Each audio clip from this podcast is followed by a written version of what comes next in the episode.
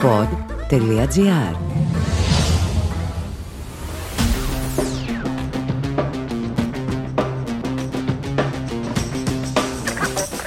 Goal Παναθηναϊκός με τον Νίκο Παγκάκη. Το πράσινο podcast με όλα τα νέα και τις εξελίξεις στον Παναθηναϊκό.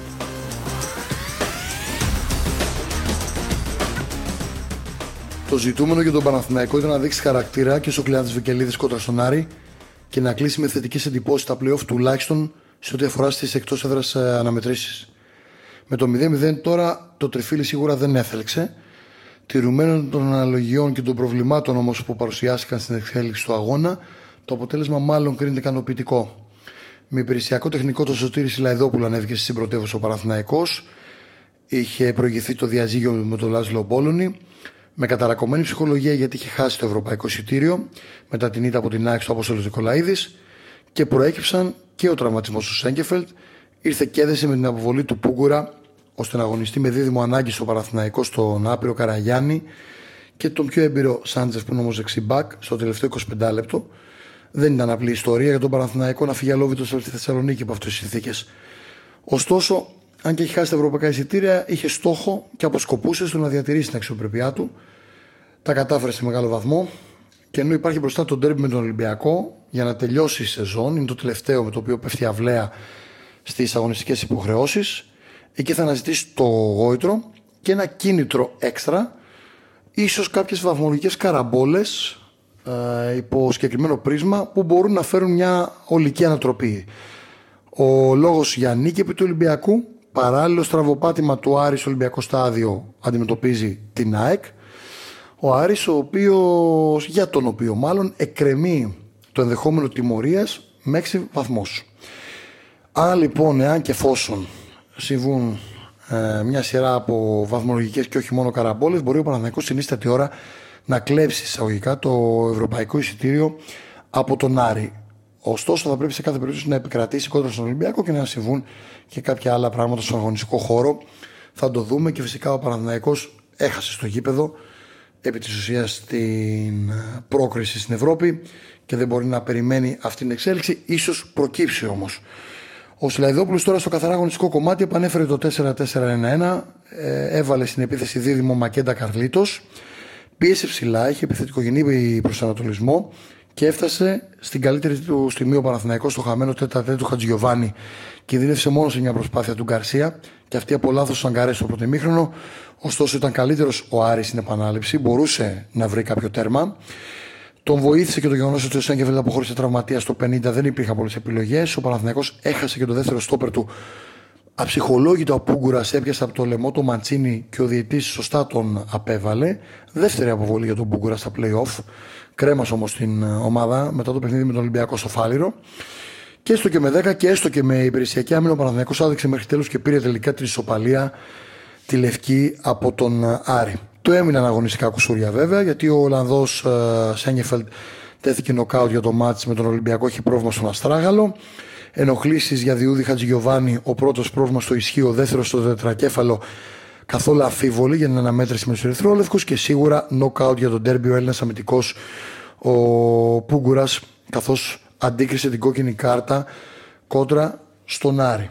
Και όλα αυτά ενώ έχει φύγει ο Μπόλωνη και ενώ εκκρεμεί το τι θα γίνει με τον Πίερ τον ε, τεχνικό διευθυντή του Παραθυναϊκού, που υποστήριξε μέχρι κεραία, μέχρι τη τελευταία στιγμή το Λάζλο Μπόλωνη, ήθελε την παραμονή του, που έχει κάνει και τα αγωνιστικά του λαθάκια σε επιλογές φέρνοντα παίκτες που δεν έκαναν τη διαφορά. Ωστόσο, μέχρι τώρα ε, είναι σε ανοιχτή γραμμή με τη διοίκηση και κρεμεί το τι θα γίνει, αν θα παραμείνει στον αέρα, θα έλεγα πιο σωστά ή όχι.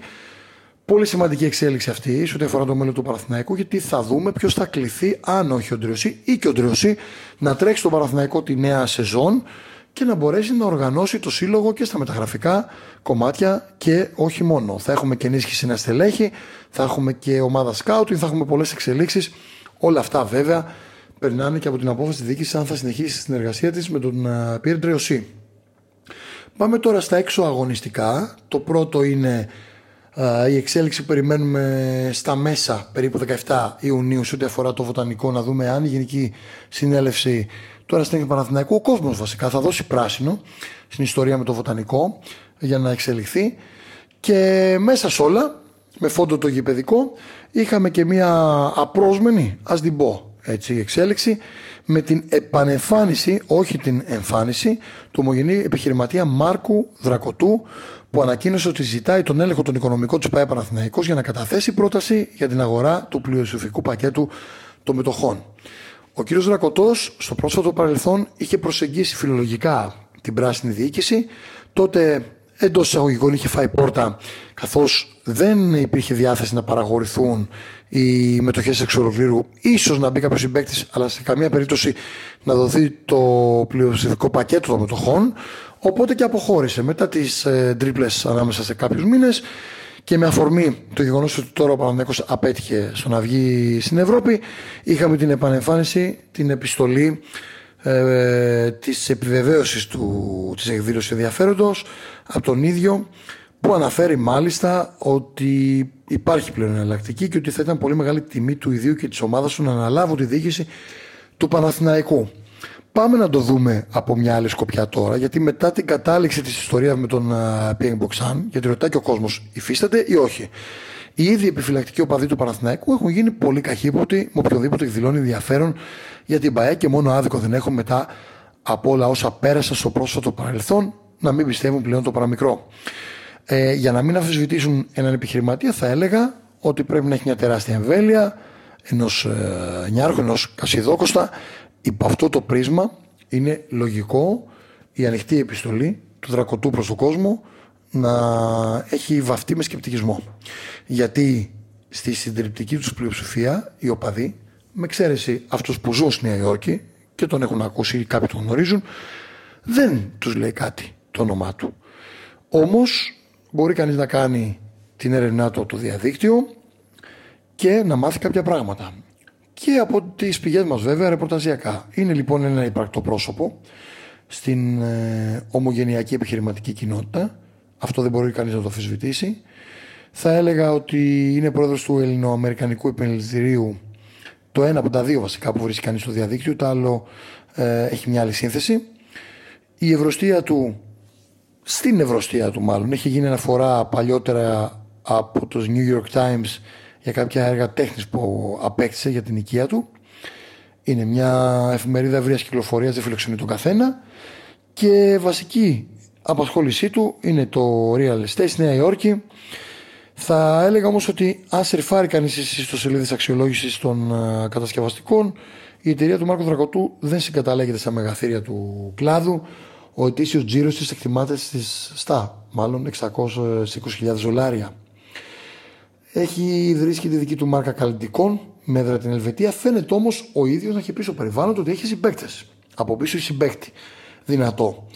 Φαίνεται ότι λοιπόν συμπερασματικά είναι κατακλείδη ότι είναι ένας σοβαρός ομογενής επιχειρηματίας, καμία σχέση με αυτά που είδαμε στο παρελθόν. Δεν ξέρουμε όμως αν έχει την ε, δυνατότητα την οικονομική να αντέξει τη χρηματοδότηση του Παναθηναϊκού. Θυμίζω ότι και άλλοι πέρασαν και έκαναν ε, έρευνα για τον Παναθηναϊκό. Τελικά, όπως ο Παϊρός Μποξάνγκ δεν κάθισε μπίλια στο πράσινο. Ε, είχε και εκείνο καλό βιογραφικό.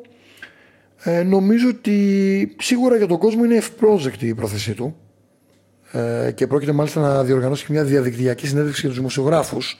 Σημαντικό αυτό, θα μάθουμε πολλά πράγματα και θα εκμεύσουμε άλλα τόσα για να παρουσιάσει τον εαυτό του.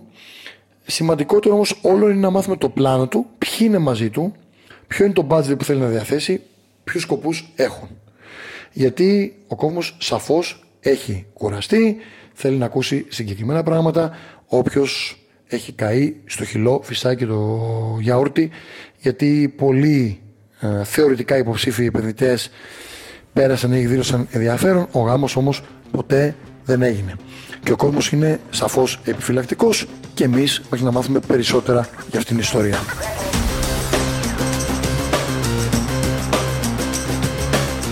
Ακούσατε το Gold Pod Παναθηναϊκός με τον Νίκο Παγκάκη. Αναζητήστε τα podcast που σας ενδιαφέρουν στο pod.gr, Spotify, Apple Podcast, Google Podcast ή σε όποια άλλη εφαρμογή ακούτε podcast από το κινητό σας.